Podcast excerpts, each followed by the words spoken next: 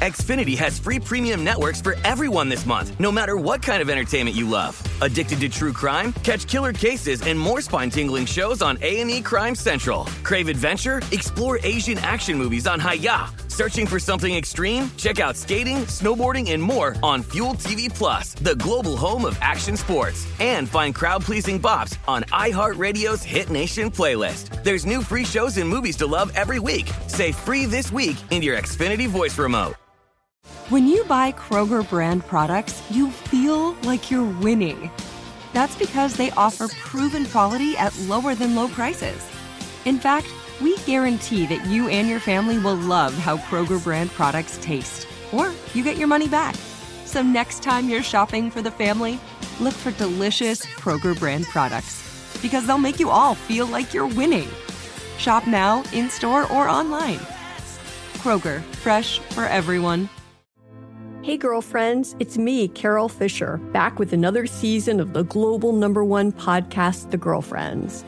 Last time, we investigated the murder of Gail Katz. This time, we're uncovering the identity of the woman who was buried in Gail's grave for a decade before she disappeared. Join me and the rest of the club as we tell her story. Listen to season two of The Girlfriends, Our Lost Sister on the iHeartRadio app, Apple Podcasts, or wherever you get your podcasts. The Kakadu plum is an Australian native superfood containing 100 times more vitamin C than oranges. So why have you never heard of it? PR. No one's drinking a Kakadu smoothie?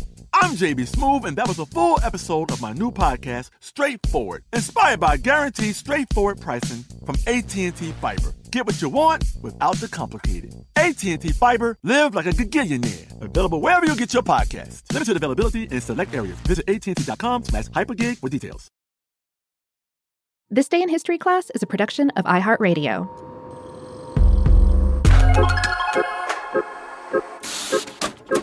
Hello, and welcome to This Day in History class, a show for those interested in all the high flying moments of everyday history. I'm Gabe Luzier, and today we're looking at the story behind a clever marketing method that turned wide open skies into smoky billboards. Though thankfully, only temporarily.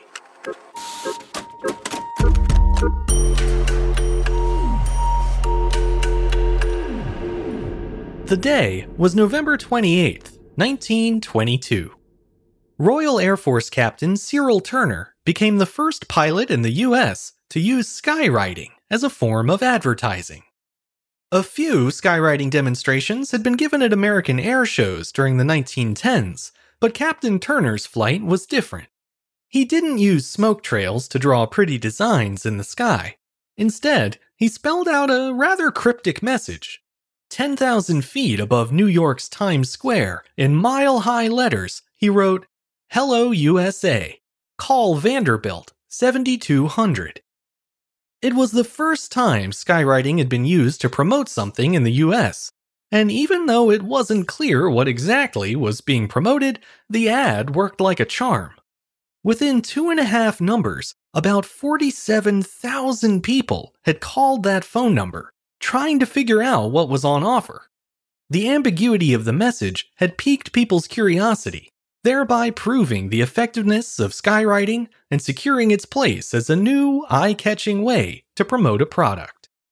Skywriting, or smoke riding, as it was sometimes called, got its start during World War I when British pilots in the Royal Air Force discovered a way to make white smoke that hung in the air all they had to do was run paraffin oil through the plane's exhaust, and poof, instant clouds. At first, the pilots mostly played around with the smoke during air drills, but they quickly realized it could also be used to send messages to ground forces when other methods of communication weren't an option. They also used it to create smoke screens to obscure troop movements or to confuse enemy pilots. Once the war was over, two RAF pilots began working together on a way to use skywriting for advertising. In 1921, Major Jack Savage developed a more sophisticated method for generating smoke and controlling its release, a mechanism which he later patented. Then, in May of the following year, Captain Cyril Turner tested that device in England by skywriting the word castrol, a kind of engine lubricant used in both cars and airplanes. Savage's machine worked just fine, but the pair's first attempt at aerial advertising didn't draw much notice. They decided to try again about a week later, on May 31st, 1922. That time, they'd been contracted by the Daily Mail to spell out the paper's name over Epsom Downs during the Derby Stakes horse race. The stunt garnered plenty of attention that time, and not just from Derby fans either. Some local schoolchildren who saw the message outside their classroom window reportedly asked their teacher if an angel was riding in the clouds. The technique was so novel that it seemed almost supernatural. And if you didn't think so, well, the Daily Mail was there to convince you. The following morning, the paper published a glowing account of the spectacle it had sponsored and of the many rosy promises of skywriting. According to the author, quote, this remarkable achievement, to be repeated weather permitting this evening over busy London streets, tells us in words as plain as can be that a new era has opened in signaling from the air, marking an advance which is bound to produce far reaching results, particularly as regards warfare, both on land and at sea, we can now write orders to armies and navies on the sky as plainly as a schoolboy writes on his slate. An aeroplane can disappear in a cloud of its own making, or conceal the ships it is escorting in a dense mist. Other wonders, doubtless, are wrapped up in skywriting. Later that year, Turner and Savage took their operation across the Atlantic to introduce their new frontier of advertising to the American public. When Captain Turner took to the skies above New York City on November 28th, skywriting was still largely unknown in the States, just as it had been in the UK. However, the pedestrians and office workers in downtown Manhattan didn't mistake the message for angels trying to communicate. If anything, they thought just the opposite. That's because when they looked up at the sky shortly after noon, they saw four ominous letters traced in gray smoke H E L L. The following day, the New York Tribune described the moment of mild panic this caused in the streets below.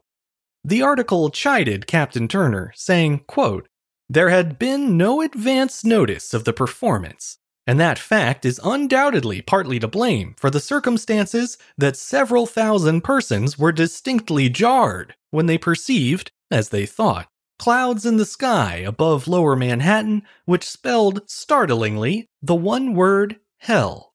Fortunately, the soaring Birdman added the letter O before any damage was done. The article went on to describe Turner and Savage's ambition to make skywriting a standard tool of commercial advertising. But the article didn't mention what product the pair were advertising during their inaugural flight. And that's because it was actually an ad for skywriting as a method of advertisement. While Captain Turner was painstakingly writing the message overhead, his partner Major Savage was watching closely from the ground. He had a guest with him too George Hill, the then president of the American Tobacco Company. As it turned out, the entire stunt was an elaborate attempt to persuade Hill to advertise his cigarettes with skywriting. Before the demonstration, Hill didn't have much faith in the medium's potential. After all, skywriting letters only lingered for about 10 minutes in a light wind. How many people would even have time to see an ad like that before it all got blown away? The answer, at least on that occasion, was roughly 47,000 people. If you recall, the message Turner wrote that day was Hello USA, call Vanderbilt 7200. That was the phone number of the hotel where George Hill was staying, Hotel Vanderbilt. Hopefully, the staff there had been warned in advance about a potential flood of calls, but judging from reports of hotel operators scrambling to keep up, I'm guessing they didn't. In either case, though, the overwhelming response convinced Hill to take a chance on skywriting. The following year, the American Tobacco Company used skywriting in a successful advertising campaign for Lucky Strike cigarettes. By that point, Captain Turner had become the head pilot of the newly formed Skywriting Corporation of America. He and other pilots flew for Hill in cities across the country, writing LSMFT, or Lucky Strike means fine tobacco everywhere they went. In the decades that followed, skywriting became an accepted and popular form of advertising. It was employed by many major companies such as Ford, Chrysler, and Sunoco. But the brand that seemed to fall hardest for the medium was soft drink giant Pepsi. In 1932, the company bought its own plane specifically for skywriting. During its maiden flight, the pilot spelled out Drink Pepsi Cola over New York City eight times throughout the day. After a strong response to that campaign, Pepsi went all in on skywriting. The company eventually grew its fleet to 14 planes, which spread the good news of Pepsi all across the US, Mexico, Canada, and Cuba. By the time the campaign was suspended in the mid 1940s, Pepsi's planes were collectively puffing out more than 2,200 mile high ads each year. Along the way, skywriting also became a way for people to broadcast personal messages for all to see. Everything from birthday greetings to political rants to marriage proposals. The popularity of skywriting in advertising took a dive in the back half of the 20th century, largely thanks to the rise of television and its far reaching commercials. Skywriting continued to entertain crowds at air shows, ball games, and traveling festivals, but it was no longer the novelty it once was. That said, skywriting has been making a bit of a comeback in recent years. Thanks to smartphones and social media, it's easier than ever to capture and share a skywriting message, making its temporary nature much less of a drawback. It's worth noting, though, that a lot of the messages we see in the skies these days aren't technically skywriting. They're examples of a more recent, more automated technique called sky typing. Both methods send paraffin oil through the plane's exhaust to create a trail of white smoke. One key difference is that traditional skywriting requires the pilot to control the release of the oil, and by extension the smoke, using controls in the cockpit. But for sky typing, the release of oil is controlled by an onboard computer. The pilot enters the message they want to type, and the computer plots a course, pumping out dots of smoke to form each letter along the way. Another difference is that sky typing pilots don't fly their planes in the shape of each letter. Instead, a series of pilots work in tandem, flying across the same patch of sky in parallel lines while releasing dots of smoke that together form the message. If you're familiar at all with old dot matrix printers, it's a lot like that. Up close, it's just a bunch of broken dots, but when viewed from a distance, it looks like letters formed from solid lines. As you've probably gathered, sky typing is faster, cheaper, and easier than traditional skywriting. It's also a lot less artful. There's no digital assistance in old school skywriting. Instead, the watchword is precision. The specially trained pilots have to map out every movement they'll make in advance. Each turn, roll, dive, and flip of the smoke switch. Then they have to carry out those maneuvers from memory while going 150 miles per hour at 10,000 feet in the air. The slightest slip up could ruin the look of the entire message, if a pilot doesn't open or close the flow of smoke at just the right moment, then two letters might bleed together, or one letter might end up taller or shorter than the others. In addition, all the letters have to run along the same straight line, and they have to be evenly spaced apart, too. That's plenty to keep track of already, but perhaps the most difficult part of all of it is that the entire message has to be written in reverse. It's a little weird to think about, but since the pilots are writing parallel to the ground, they have to spell out the letters backwards so that they appear correctly to spectators below.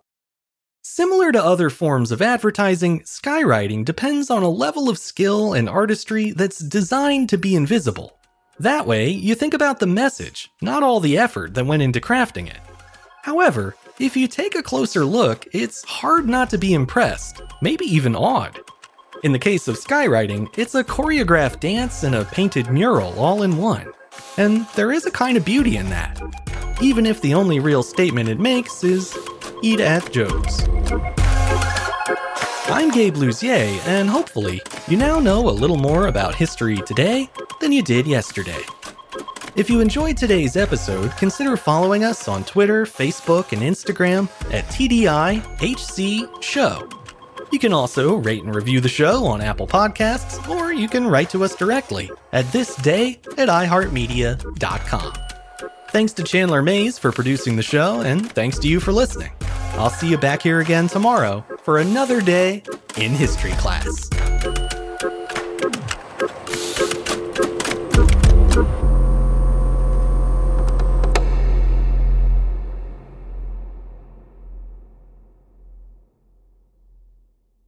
Xfinity has free premium networks for everyone this month, no matter what kind of entertainment you love. Addicted to true crime? Catch killer cases and more spine-tingling shows on A&E Crime Central. Crave adventure? Explore Asian action movies on Hi-YAH. Searching for something extreme? Check out skating, snowboarding, and more on Fuel TV Plus, the global home of action sports. And find crowd-pleasing bops on iHeartRadio's Hit Nation playlist. There's new free shows and movies to love every week. Say free this week in your Xfinity voice remote. Hey, girlfriends, it's me, Carol Fisher, back with another season of the global number one podcast, The Girlfriends. Last time, we investigated the murder of Gail Katz. This time, we're uncovering the identity of the woman who was buried in Gail's grave for a decade before she disappeared. Join me and the rest of the club as we tell her story. Listen to season two of The Girlfriends, Our Lost Sister on the iHeartRadio app, Apple Podcasts, or wherever you get your podcasts. As important as choosing the right destination when traveling is choosing the right travel partner. Gene! Gene Fodor! Gene, was good! But be careful, because the worst trips result when two partners have two different agendas. The CIA really need your help, Gene. Freeze, Americano! Huh? Oh. Gene, run! Listen to Fodor's Guide to Espionage on the iHeartRadio app, Apple Podcasts, or wherever you get your podcasts.